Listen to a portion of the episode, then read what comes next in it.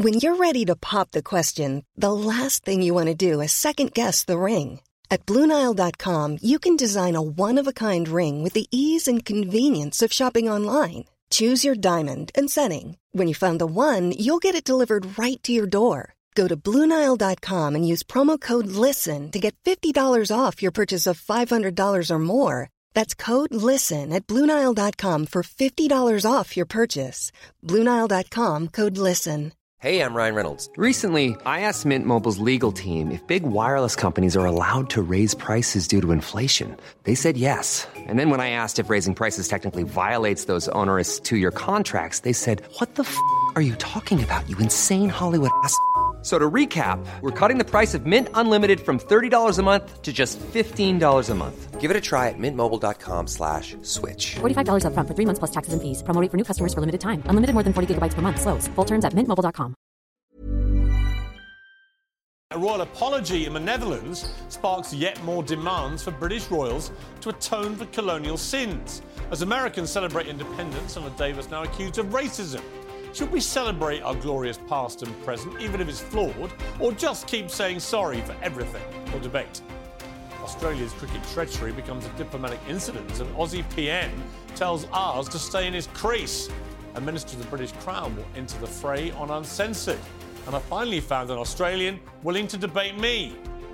Plus, she's the controversial YouTuber who's racked up legions of followers by claiming divorce should be illegal and women shouldn't vote. Hannah Pearl Davis says she's just telling the truth about feminism. But is she? She joins me live.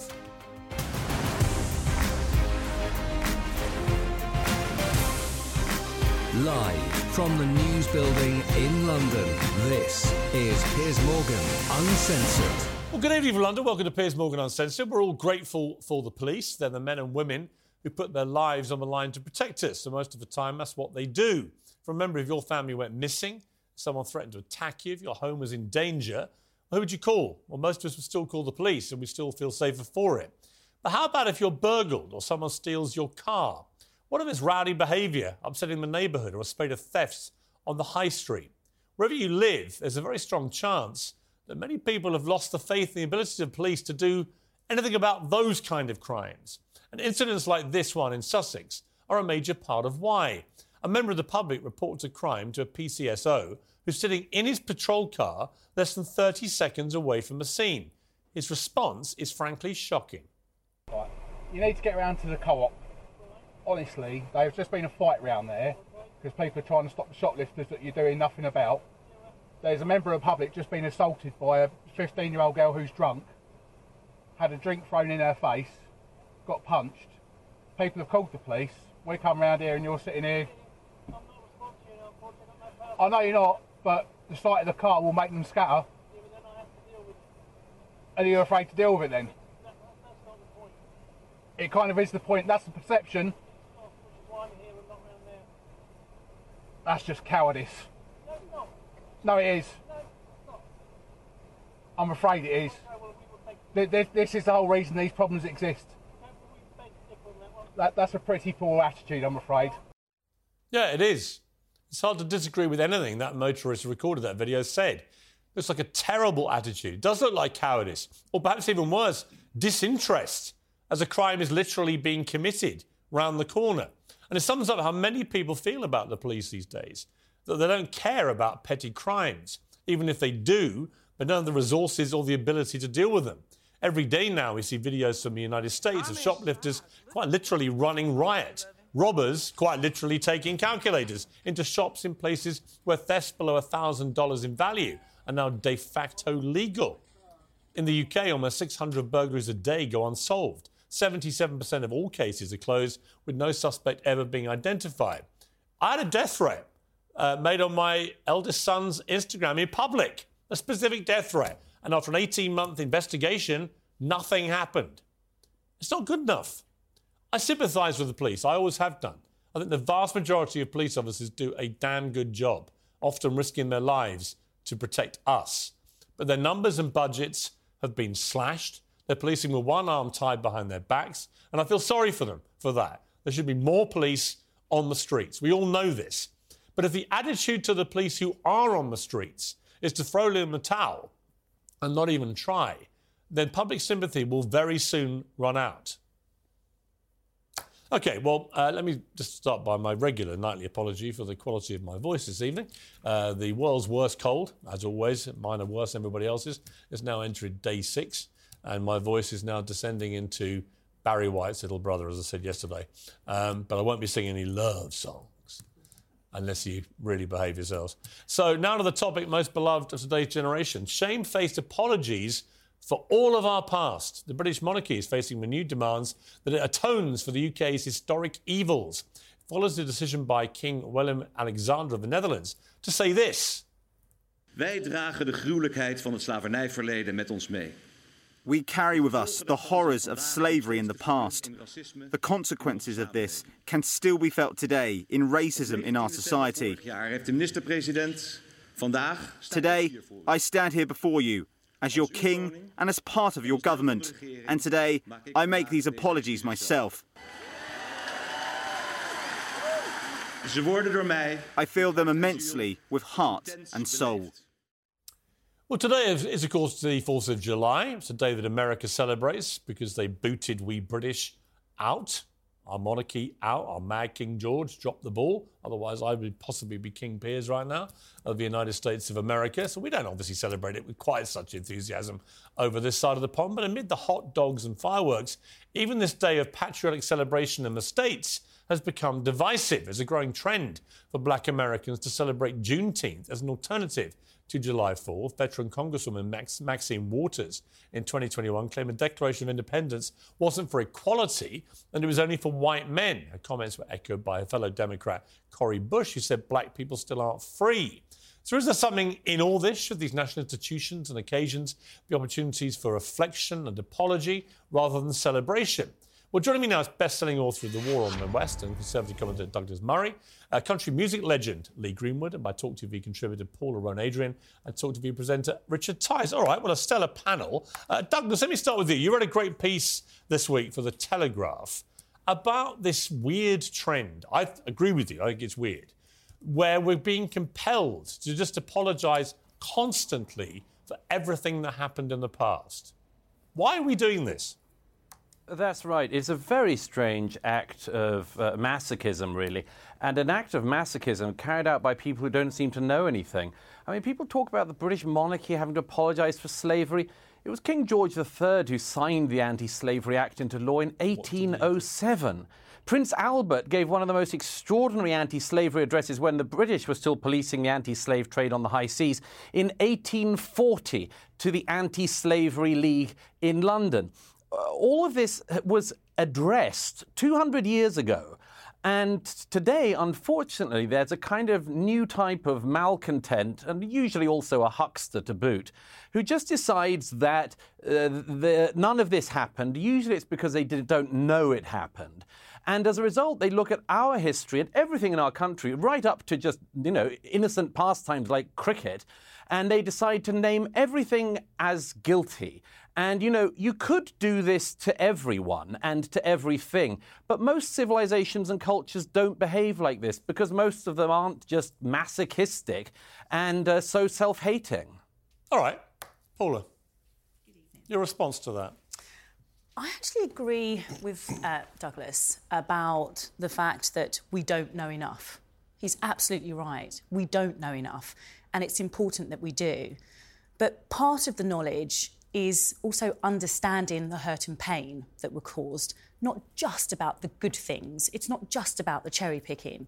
And wrongs are not about being masochistic. So, saying sorry is not a bad thing. Saying sorry is actually a very empowering thing matter? to do. Why does it matter that a bunch of royals now get forced into issuing grovelling apology? Who cares? How does it change so, anything? It doesn't, doesn't, do anything, in my estimation, to, to impact on current slavery where it exists around the world. Mm. It doesn't really make any difference to institutional racism as we've seen in, in certain parts of society. I don't know what difference it makes. It might make people feel a bit better to see a royal grovelling, but so what? See, I don't agree with you. Surprise, surprise. I do think it makes a difference. I do think it makes a difference that people, people in power, are heard to acknowledge pain and hurt. I do think it's important that people in power have uh, taken the time. But whose pain and hurt are you talking about? It's not It's not people living today. These are going back hundreds of years in some cases, these crimes of slavery and so on. We all agree it was outrageous. It's been debated, you know, really year after year after year. We all know this. I don't think that people have a lack of knowledge. And I'm not quite sure where the apology tour ends. What's, what's the end game here? So the end game is about the ability to understand the true history, not just the part of history that we have been taught and that is the difficulty. So you're talking about who's the apology for. Well, the apology is for me. The apology is for those who have suffered. The apology is for those who continue to struggle through colonialism and through slavery. And I do think that it's important that royalty are coming forward and saying, we apologise for the part that we. All right. So, so, so is that it? Is that is that enough? When is enough enough. If we well, all say sorry to ask, hang on, hang on, hang on. British government when is enough enough to, oh, pay, to repay when, to compensate slavery. So if we all say sorry today, enough enough? well, that's my question to you, and, and you're not well, answering it. Well, when my point is, if we all say if we all say sorry today, it was terrible, which we all know. Yeah. Can we then say right, that's done? We're going to look forwards. We're going yes. to be positive. We're yes. going to celebrate our achievements. Yes. Learn from our failures, Absolutely. and we're done with apologising. Absolutely. And so, how are we going to learn from our failures if we do not understand what we did wrong?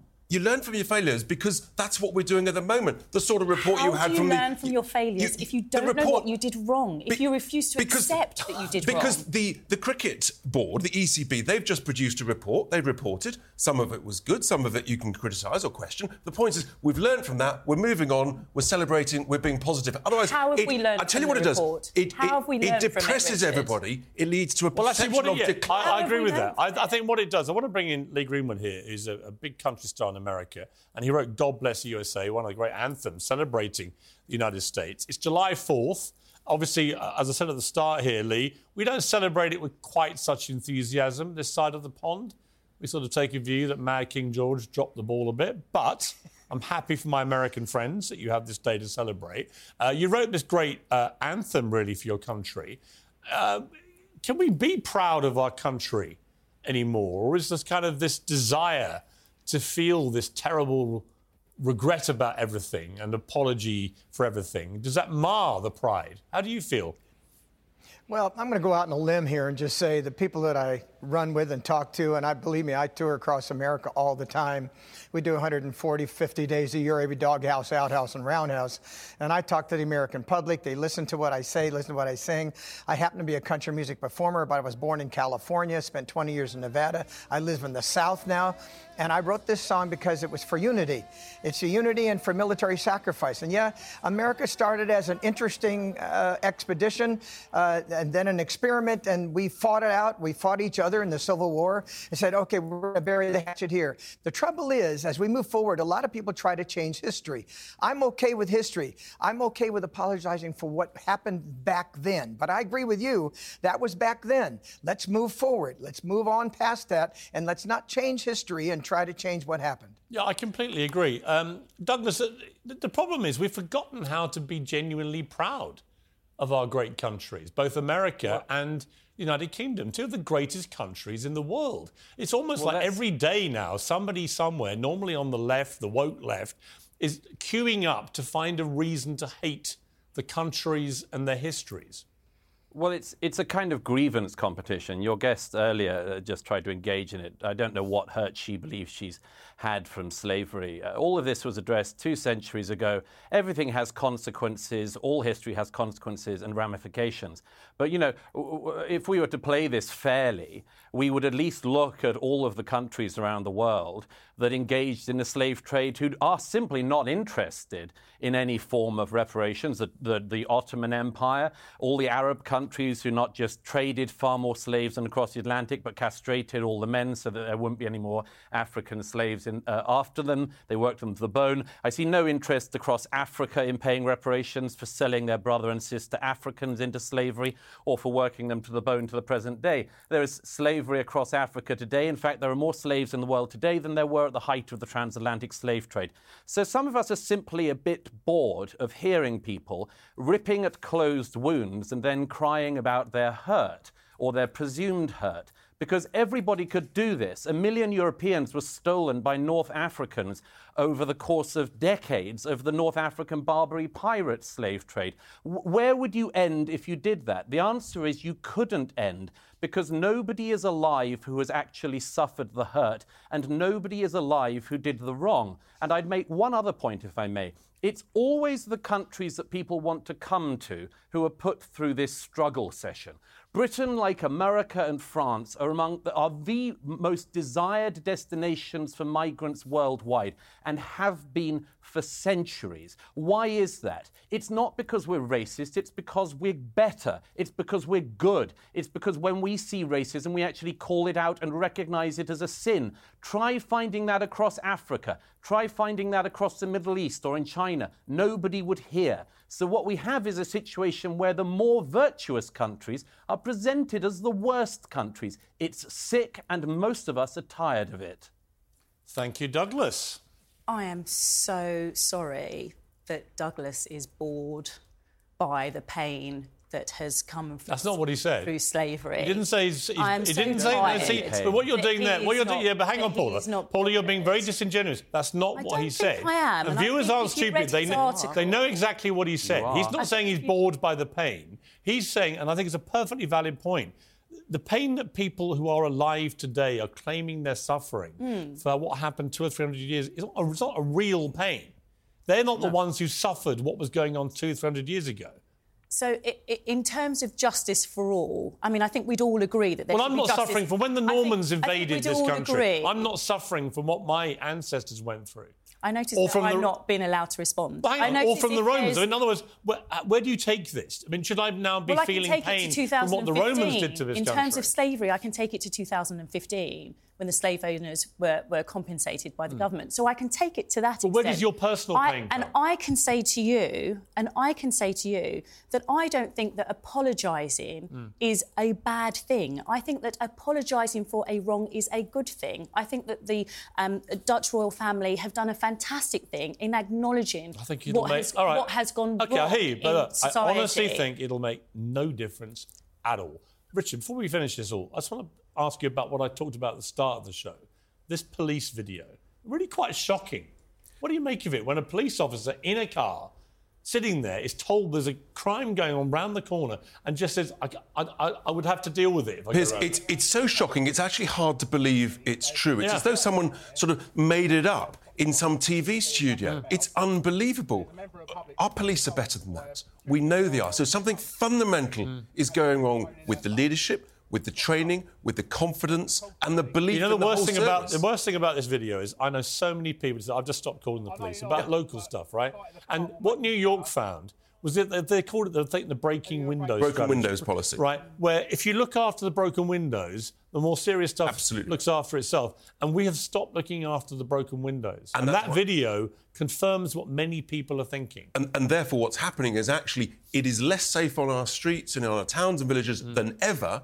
But the reported crime numbers are going down because people have given up calling. Now, if you want to have a police chief of Sussex issuing a public apology for that, I'm all in for the public apology. I and know the- you want to You know what? King Charles can join in too. Paul, I know, good you to want see to you. si- I know you want to silence me, Piers, but No, no. I'm ready to hear what is going to make a difference for racism. I'm, ready to hear. I'm really sorry. Thank okay? you. There you go. Thank you. It's a start. for all of it. And I'm now sorry for all of it. opened up our and then I'd also like, I'd like the Romans, the. Italians to apologise for what the Romans did to my ancestors. I want the Norman, Normans And on we're- apologies for that. I want And we're uh, going to the return. Vikings. We're going to return. I want the Vi- I want the Danes to apologise. And I want the Australians to apologise for Sunday. And I definitely want the Australians to be apologising for that ad- absolutely appalling incident on Sunday. Thank you both very much indeed. Douglas Murray, as always, brilliant over in New York. Thank you. And thank you, Lee, Lee Greenwood. And happy July 4th to you. And God Thank bless the United States of America. It's been great for Douglas, great for me, great for you. And it's a wonderful country. So even though I don't particularly get the bunting out today, for reasons that you will understand, I do I hope you have a great day of celebration. Take care, guys. All the best. Well, on says the next. She's been called the female Andrew Tate. Pearl Davis has picked up legions of followers. Uh, Hannah Pearl Davis, of course, that is, uh, uh, for her incendiary views. But is she for real? We'll find out next.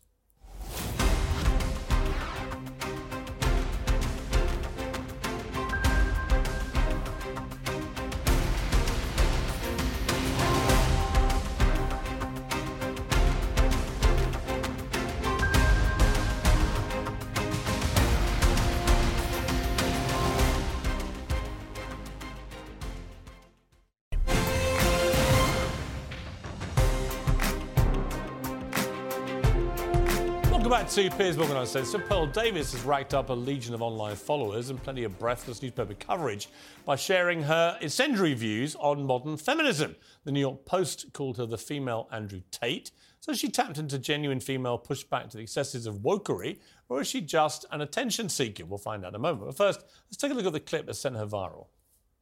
A lot of people think I'm insane because I don't think women should vote. Everybody thinks I'm crazy for this opinion. If anything, this is probably my most extreme opinion. 90% of women have been on birth control. One out of three women has had an abortion. One out of three women has an STD. Uh, average body count is over five, so that your average wife has slept with over five people. 95% of women are not virgins on their wedding days.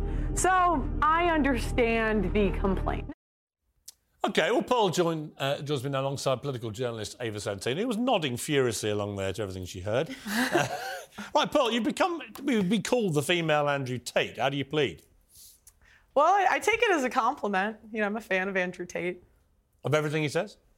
Um, it depends what we're talking about, but overall, I think he's got a good message. I think he's good for young men. Okay, look, you're talking about women predominantly, um, which is why you've got this big following. And your view is that modern feminism is deeply flawed. I would argue a lot of your proposals, like taking the vote away from women, are deeply regressive. Mhm. Why would you want to remove just from yourself the right to vote?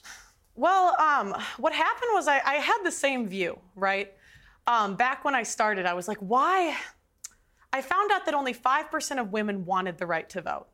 And I couldn't figure out, like, why would women not? No, it's true. It's true. at, you look ti- it up. at the time. At the time. Because I- they've been conditioned by men to think that they shouldn't have a vote. I, I mean, that's what they say, but you know, I started reading their writings, right? And what I found out was that the reason a lot of women advocated for it was because they believed it was the beginning of the breakdown of the family. You know, before you became one in marriage, 85% of people were married. And, you know, I, I hate to say it, but they were right. What has happened 100 years later? What's that got to do of- with them having the vote? Well, it also goes back to responsibility. Um, again, men are 80 to 90% of the military. They run all of the infrastructures that make society run. So I just think if we want an equal say in society, then be equal. Do 50% of the hard jobs. Be 50% of the military. In the U.S., um, they're fined $250,000 if they are not, they don't join um, selective service, which is essentially the draft. Okay, but on, on So- specifically on the vote, what would having the right to vote have to do with family cohesion, for example? Well, because again, before you weren't trying to divide a family. It was one family unit. You had one vote for the family. I mean, I, I don't think it's good for a family to have two votes. Ava, your mouth seems to have dropped No, about do you know I when it's sort of like. I know, I no, it's just sort of a bit galaxy brain. I feel like you know the, the stats that you're putting down are perhaps correct in some universe. which but They just kind of don't really add up. I mean, just just to take you back to the to, Mhm. to the women's writings that you've allegedly read. I mean, at Allegedly? The time, well, at What the do you mean that- allegedly? At the time that you're talking about, you know, women weren't really allowed to write. They weren't allowed to go to school. Yes, they were. Write. Yes, they So were. That, that's actually- incorrect. The first Okay, female what year are we property, the first about? female property owner was in the 1600s. The idea that women couldn't work and couldn't. so sorry, but the that be first female- inherited No, the first. No, no, the first female. The first female millionaire was in the uh, late 1800s. And was that so, inherited? So it, no, it wasn't. It was self-made. It she was. She, no, yes, It it was was. self-made. Yes, it And was. she never was. inherited Yes, yes, it- she did not and what law it. permitted that? What? What law permitted that? Well, there was no law. I mean, there's always been Okay, women that anyway. were But influential let, in us history. get on to let's get on to the vote. So what I don't understand is, you know, a part of your message. I've just, you know, I've researched you I- today. and hang on a minute. Okay. You know, your, your big push is that you care about men and you don't think that men are getting enough of a say. But Well, I care about hang women on, too. I haven't made the point too, yet. Um, because of feminism. Okay. What I wonder is when you start making calls out like repeal the 19th, women shouldn't be allowed to vote. Mm-hmm. How is that helping young men? Because these young men have women in their lives. They have mothers, they have sisters, they have teachers, and they turn around. They don't know how to act around women because you're giving them license to be misogynistic. I, I wouldn't call it misogynistic. I say be equal. So again, I men do all of most the. feminists are well, then okay, I'd love for the feminists. Please apply for the oil rigs. Please go do the hard jobs in society. They're open. They're hiring because I don't equate for. I, I don't think men or women are equal until we do the Right. equal work. So no, no, listen, listen. Go, go apply to be on the oil rigs. Go do, go be a plumber. Go be electrician. Go be on the front lines of the military, and then we should have equal rights. But until feminists are willing to do that. I don't believe we should have the freedom without the responsibility. Okay, well, I don't think that I'm physically built for that. You might be, but I'm absolutely That- not. You, bit- no, but you, Wow. you said you were Wow, a volleyball. wow. You said you were a volleyball player, and so you've got more strength than I do. I don't think But that I don't can have more do those strength. I don't have more strength But than I'm the not average going to take your man. right away to I don't do have uh, it. the. I don't have more strength than the average man. But my again, it goes back to go be a plumber. You want to be equal, go be You equal. you also, you also, but you don't want you want divorce to be made illegal.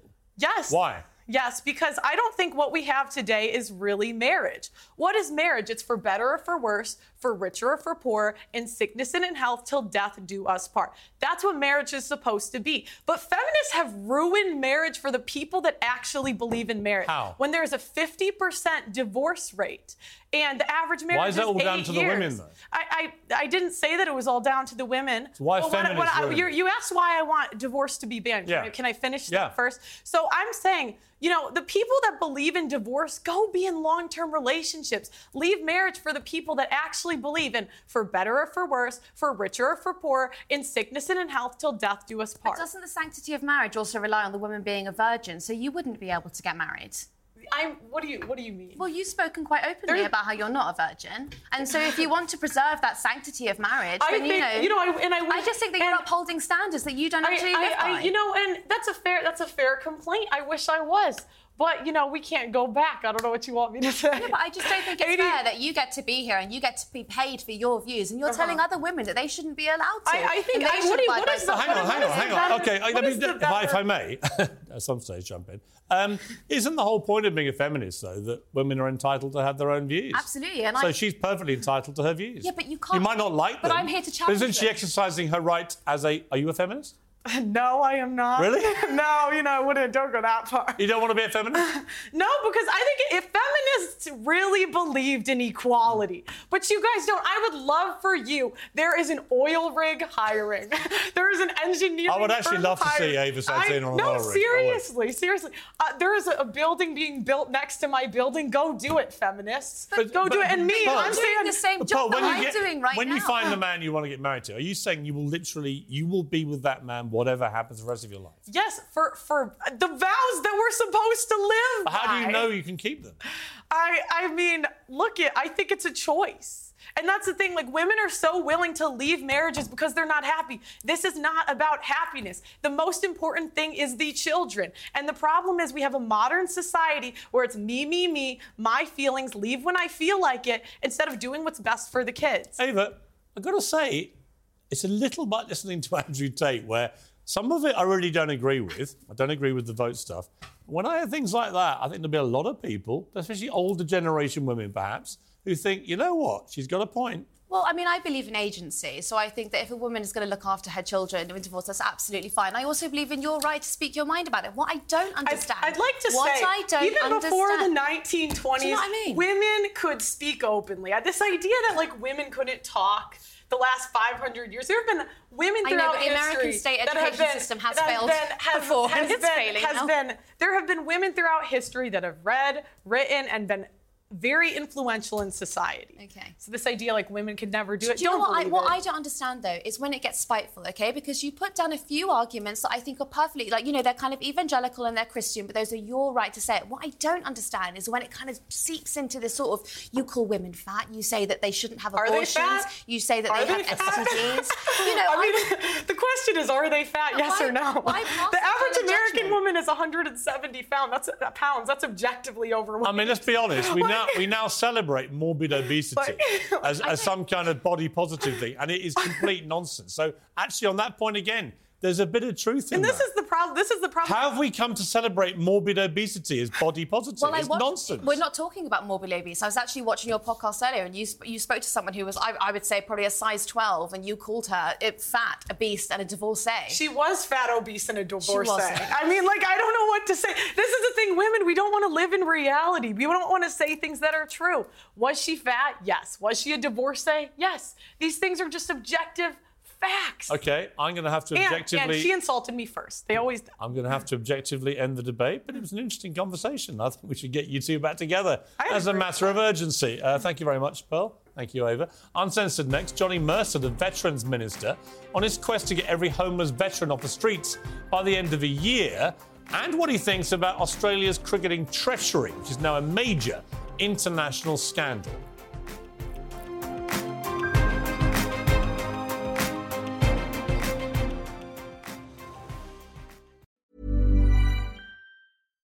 If you're looking for plump lips that last, you need to know about Juvederm lip fillers. With Juvederm Volbella XC and Juvederm Ultra XC, your lip look, whether it's subtle or bold, can last up to one full year with optimal treatment and no additional maintenance. Find a licensed specialist and see if it's right for you at juvederm.com today. That's J U V E D E R M.com. Add fullness to lips in adults over 21 with Juvederm Volbella XC or Juvederm Ultra XC. Do not use if you have severe allergies or a history of severe allergic reactions, or if you're allergic to lidocaine or the proteins used in Juvederm. Tell your doctor if you have a history of scarring or taking medicines that decrease the body's immune response or that can prolong bleeding. Common side effects include injection site redness, swelling, pain, tenderness, firmness, lumps, bumps, bruising, discoloration, or itching. As with all fillers, there's a rare risk of unintentional injection into a blood vessel, which can cause vision abnormalities, blindness, stroke, temporary scabs, or scarring. For full important safety information, visit juvederm.com.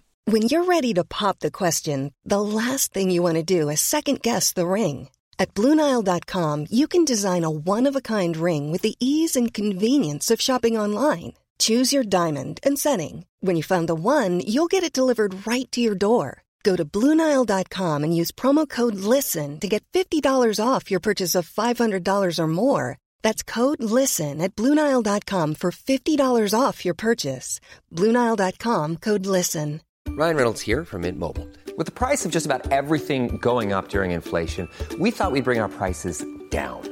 So to help us, we brought in a reverse auctioneer, which is apparently a thing. Mint Mobile unlimited premium wireless. Ready to get 30, 30, bit to get 30, bit to get 20, 20, 20, bit to get 20, 20, bit to get 15, 15, 15, 15 just 15 bucks a month. So, Give it a try at mintmobile.com slash switch. $45 upfront for three months plus taxes and fees. Promo rate for new customers for limited time. Unlimited more than 40 gigabytes per month. Slows. Full terms at mintmobile.com.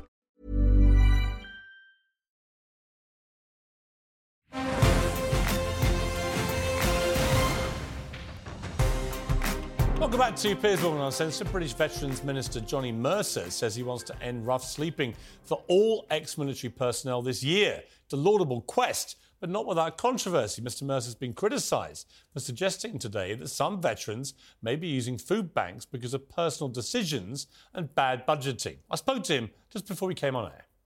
Well, I'm joined by Johnny Mercer. Johnny, thank you for joining me. So you've had a busy day. Yes, uh, we have. First of all, I think the initiative you're doing is brilliant, and we're going to come to that. Uh, to rid homelessness for our veterans seems to me a root one thing for any civilized society to be doing, and I will come to that. But you've you've blown up on social media. You know this because of this comment you made about food banks. What service personnel should not be using food banks? Yes. Yes, So- absolutely correct. So the reaction's been quite strong. Uh, you've been trending at various stages on Twitter. Fantastic. Uh, I want to just play first of all what you said to uh, Kay Burley on Sky this morning. Look, these are these are personal decisions around uh, um, uh, you know how people um, are budgeting every month. I don't want to see anyone using food banks. Of course, I don't. But we're uh, you know we're in an extremely difficult time around uh, the cost of living. People don't choose to use food banks. You're saying it's a, ch- it's a choice whether they use them or not. It's not. They're using them because they're, they're saying they have no other alternative. Well, in my experience, Kay, that's not correct. So people have taken this as you being a little blinkered, perhaps, about why people use food banks. Do you stand by what you said this morning? Did it come out the wrong way? What do you No. want to say about it? Piers, people will take whatever they want to take from what you say, right? I clearly said that service personnel should not be using food banks. That is absolutely correct. That anybody on a wage like that who has subsidised food and accommodation should not be using food banks. And in my experience, that is not the case. But it's a comment about nothing wrong- hang on choice. A second, hang on a Yeah, second. no, but it- that's There's not the nothing wrong with that. No, that's right? sure, that's right. People then take that and say, I think people should generally not use food banks and they make a personal choice. That's not what I said. So there's no point debating that because that's not what I said. But what I said was service personnel, and I was very clear with that. But you said that people make personal choices. And, and what the inference... Talking about service personnel, yeah. And people have said the inference from that is that they shouldn't be on food banks. They're, they're making a choice to be on them. The criticism has been Hmm. actually for most people on food banks, it's not a choice; it's a necessity to feed themselves and their family. So I don't dispute that for the wider population, right? And I come across and I work in, uh, you know, I, I visit food banks in my constituency and I see the need for food banks in some of our most complex and uh, our poorest uh, communities without a shadow of a doubt. But that's not what I was saying this morning. I was saying service personnel should not be using food banks, and they shouldn't. On their wage, with subsidised food and accommodation, they should not be using food banks. If any of them are, please do get in touch because I'll be able to help them. But do you genuinely think anyone of military personnel is using a food bank through personal choice? I think there is no requirement whatsoever for anyone in the military to be using a food bank. Okay. A guy called Fred Thomas, who's a former Royal Marines captain, uh, he's standing as a Labour candidate, MP for Plymouth Moor View. He says he's shocked and appalled by the comments he made. And he says Johnny Mercer may well be able to make budget adjustments on an income of more than £150,000. But how could he not know that for so many of our people, no matter how hard they work and how well they budget, they just don't earn enough to keep up with the spiralling costs and the despair this causes? Hmm. Well, again, I mean, you know, firstly, it's an individual who's trying to get elected, right? And everyone on the other side of the fence on this has taken this to mean that I don't think anybody should be on food banks, and that's a deliberate choice to them. Actually, what I was saying was if you're in the military, you shouldn't be on food banks. It's a very reasonable thing to say. So, you know, people use these opportunities. There's been lots of people today using these opportunities. Be totally honest with you, Piers, I just don't get involved because I haven't got the energy for it. They're arguing about something I didn't say. They're trying to make a political point. I'm not interested. I'd launched a scheme today to end uh, veterans' homelessness. This is where political debate is in the country, and I'm just not interested in it because it's it's like a false, silly little game for people to put things on Twitter. You know, I've got bigger things to do. I've got really important things to do. I just have any time for this nonsense. I'm afraid. Let's turn to Operation Fortitude. How many ex servicemen and women are- actually homeless? Do you know? Yeah, so look, there's there's always been conversations about how many homeless veterans there are in this country, and it's been a, a difficult thing to work out because we have traditionally not had a real grip on veterans data, right? So we didn't even know how many veterans there were in this country when I started this job. For the first time last year, we got it in the census, right, where you could declare if you're a veteran. So we know roughly there's about 2.27 million veterans in this country at the moment. Of those, about 13,000 people who completed a survey who are in sheltered accommodation, about 1.8% of them were veterans, right? So there's an underrepresentation of veterans in the homeless community. Um, and so clearly it is a manageable community that we can deal with. If we can put in wraparound services and clear care pathways for these people to get out of homelessness, we can do it. And that's what we've done with £8.5 million worth of funding from the Treasury. What timescale have you put on this?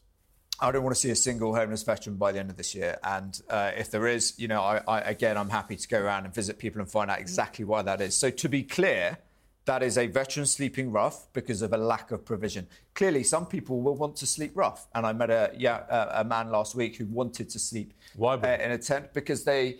Uh, they, for a number of different reasons, for from their uh, time in service, I've met plenty of people who want to go and live in the woods for a week. And you know, if that's what they want to do, that's fine. That's not what this is about. This is about people whose lives have become incredibly uh, difficult through addiction, through debt, through substance misuse, whatever it may be. And it's about getting them in, getting a roof over their head, providing those services, and getting their life back on track. I've got a lot of military in my family. My brother's just retired after 37 years, rose to, to be a colonel. This issue of homelessness with veterans, it really stings with the military because we shouldn't be having any homeless veterans in this country, should we? Well, it's a very kind of visceral representation, isn't it, of people who've served in the military and put their lives on the line and then have fallen Do we care times. enough about them as a country? I think, uh, to be honest, things have fundamentally changed under uh, in the last Mm. sort of four to five years. So I came into this because veterans care was not very good, right? And I fought in Afghan 2006 onwards, and I came into this because I was fed up with how my generation of veterans were treated.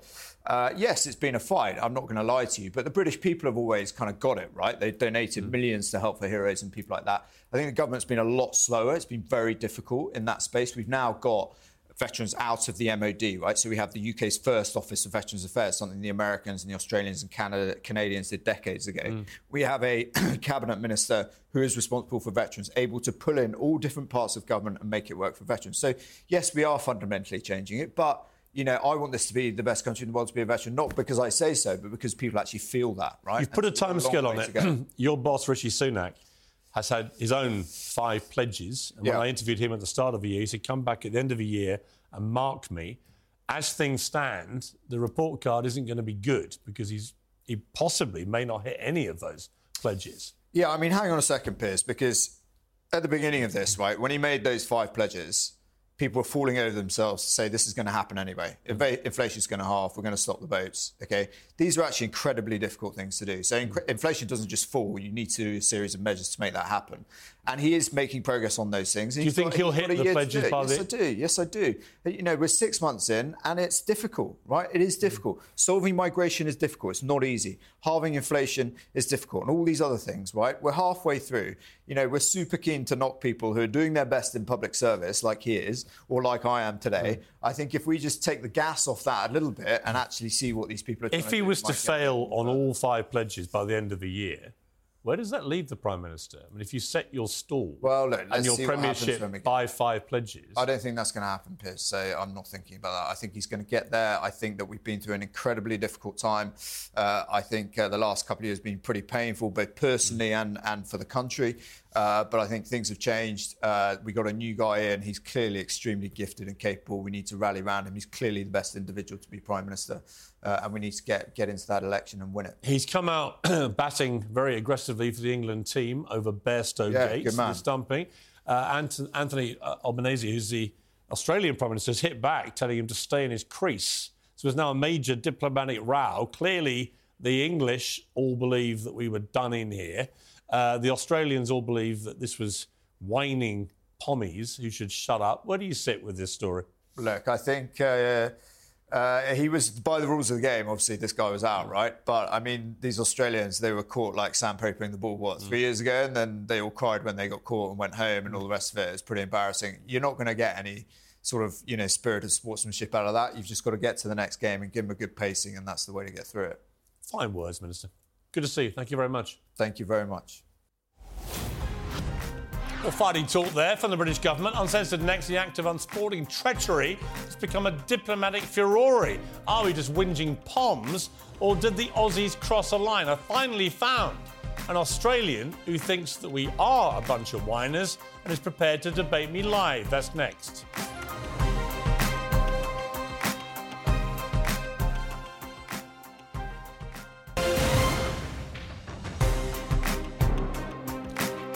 Welcome back to Piers Morgan Uncensored. I've taken a bold stand against the unsporting treachery at Lords on Sunday by the Australian cricket team. The Australian press, in turn, has taken an equally bold stand, well, against me. Take a look at this morning's Daily Telegraph in Sydney has dressed me, Ben Stokes, Sir Geoffrey Boycott, and Rishi Sunak as giant babies with the headline A Wobbly Lower Lip, Suki Poms keeps spitting the dummy. Well, I'm joined by Chief Cricket Writer of the Australian, Peter Lalor. Well, Peter, uh, great to have you on the show. Uh, you were on your podcast yesterday saying I've been ignoring all messages from radio and television. I'm only disappointed I didn't have enough time to go on Piers Morgan's show. I'd have loved to have gone on that. It would have been very entertaining. Well, now's your chance to see how entertaining it's going to be, Peter. Uh, right, let me start with, with this. I want to show you again what happened. Just to remind everybody, this is what went down. Here we go. So, Another short ball. For those who don't play a lot of cricket, what's happened here? Jonny Bairstow doesn't even try and hit the ball. He just ducks. The ball goes over his head. He then scrapes his boot inside the crease. You see him here from this angle. So when he scrapes his boot, he's denoting the fact it's the end of the over. Six balls have been bowled. They're going to change ends. Scrapes his boot. Everyone in world cricket history knows that denotes that the batsman is marking his crease, and then he goes up to walk to his captain. And at that point, I don't blame the wicketkeeper. Mr. Carey for what he did. He instinctively threw the ball. Fine. The person I blame, Peter, is your captain, Pat Cummins. And here's why. Three years ago, the Australian cricket team were in total global disgrace over Sandpaper Gate. I think you were pretty censorious yourself about it. And here we have a chance, three years on, for the Australian team to show that they really have changed their spots and actually do believe in the spirit of the game, sometimes overriding the basic laws. What happened? Why didn't Pat Cummins withdraw that appeal and bring Jonny Bairstow back? You don't, in your guts, feel comfortable about what you saw, do you? 100% comfortable. anybody who plays cricket, Piers, knows that the over's not over until the umpire calls it over. Um, let's, uh, there's a lot of people making a lot of noise about this and sounding like you, but uh, there's Michael Vaughan, Michael Atherton, Nasser Hussain, uh, Andrew Strauss, four people who have one, a few things in common. They captain England and they agree with Australia's position on this. It was out. He was dopey. It was dozy. It was stupid. Well, hang on. On all of those, I agree with you. He was out, he was dopey, he Yeah. was dozy, and he was, from a cricketing perspective, stupid. I don't disagree with any Mm. of that. I think what my wider point, Yeah. though, is that given everything that the Aussies have been through with their cricket team in the last few years in terms of the spirit of the game, Yeah. right? And downright cheating, frankly, Yeah. with the sandpaper game. I don't accuse the team of cheating this time. I didn't like the scenes in the Lord's Pavilion. It's not cheating, but I would I would equate it to what happened with Trevor Chappell in I think it was '91, wasn't it? When he when he was captained by his brother Greg, and they were playing a one-day international against New Zealand, and Trevor Chappell was directed by his brother to bowl the last ball of the match, where New Zealand wanted six to win, to bowl it underarm, and he bowled underarm, and he created such a furore that even the older Chappell brother, Ian Chappell, condemned it on the commentary box. Richie Benaud called it one of the worst things he'd ever seen. Both prime ministers of both countries condemned it. Uh, in fact, Muldoon, the New Zealand Prime Minister, said that he thought it was appropriate Australia were wearing yellow shirts and so on. And they changed the law as a result. Isn't this the same? Where you've got something which is technically within no. the rules, it's in the laws of the game, but everybody felt uncomfortable. And you cite all the captains of England who defend it, fine. The public, to a man and woman that I've spoken to, all think this was wrong. Trevor Chappell's act was an extraordinary act, and I think we all condemn it. This Well, is you- well, hang on. J- sorry, just on that point. Jonny Bairstow. Jonny. Bairstow Just- just attempted. on that point. Hang on, hang on, Peter, hang Peter, on, Peter, hang on, Peter, hang on, Peter. Piers, You've been talking a lot. No, I just on that one point, Merv Hughes tweeted tweeted today that he thinks it was completely justified what Trevor Chappell did. So not everyone thinks it was wrong. All right, that's Merv. That's our Merv. Yes, there's a joker in every pack. Um, Jonny Bairstow attempts the same dismissals in the same, in no, he the didn't. very same Test match. No, he he attempted it in the previous Not Test the same match thing. as well. Not He the same did. thing. The batsman was out of their crease. He attempted to throw down the, The stump. batsman is taking guard outside the crease, and therefore he plays and misses. The wicketkeeper has a legitimate chance to stump him if he took guard outside the crease. Bairstow clearly here scrapes his boot inside the crease. He clearly scrapes his boot. Everybody knows what he's doing there. He is saying, I'm marking the end of the over, and the, both umpires have moved to move away. Right, come on, this is not the spirit of cricket. And you're a very experienced and very good cricket writer, and I just don't believe you. If it was the other way round, I don't think you'd be saying the same thing. Happens every weekend in club cricket in Australia. I don't know what you do here. It's not up to Jonny Bairstow to decide where or when an over ends. It's up to Jonny Bairstow to respect the, the laws of cricket, which were written by the English, and to stay in his crease until it's safe to get out of that crease. If he wants to get out of that crease while the ball is live, he's fair game. I'm sorry. Uh, I think your country's kind of lost its mind over this, and I reckon it's a bit of a, a smokescreen, to be honest. You're 2 0 down in the Ashes. You've all been sort of doing handstands about this, this great new brand of cricket you play, mm-hmm. Bazball, and good on you. It's fantastic. It's exciting cricket. But it's face planted in the Ashes. You're 2 0 down, and you- you're carrying on about a fly speck on a pulpit. Well, we should have won in Edgbaston. I- I don't understand hang what's going uh, on. Let me explain, Yeah. just to defend you Bazball, we should have won in Edgbaston. And if Ben Stokes catches Lyon when he's on two, it's all over. And secondly, in this last Test Yeah. match, if you hadn't basically divvied out poor old Bairstow, we'd have won that match too. So we probably would have been 2 0 up. Coulda, shoulda, woulda. You know, um, you talk about the spirit of cricket. The spirit of cricket s- talks about accepting the authority of the umpires, of creating a positive atmosphere in the way you play. I mean, I find, I, I think that English cricket owes, owes Australia an apology. Uh, An Australian players' mothers, yes. But you just said yourself. acts of you just said yourself that. the- absolute hooliganism at Lords. well, that I agree with. Absolute hooliganism Okay, no, no. from I'll- your members here's- and from the public, and it's Well, being and it's being oh, spurred please, on by please. your team, I was who's at the attempting to cover Okay, up Let me respond. the fact that it lost. It's two 0 down in Let me respond.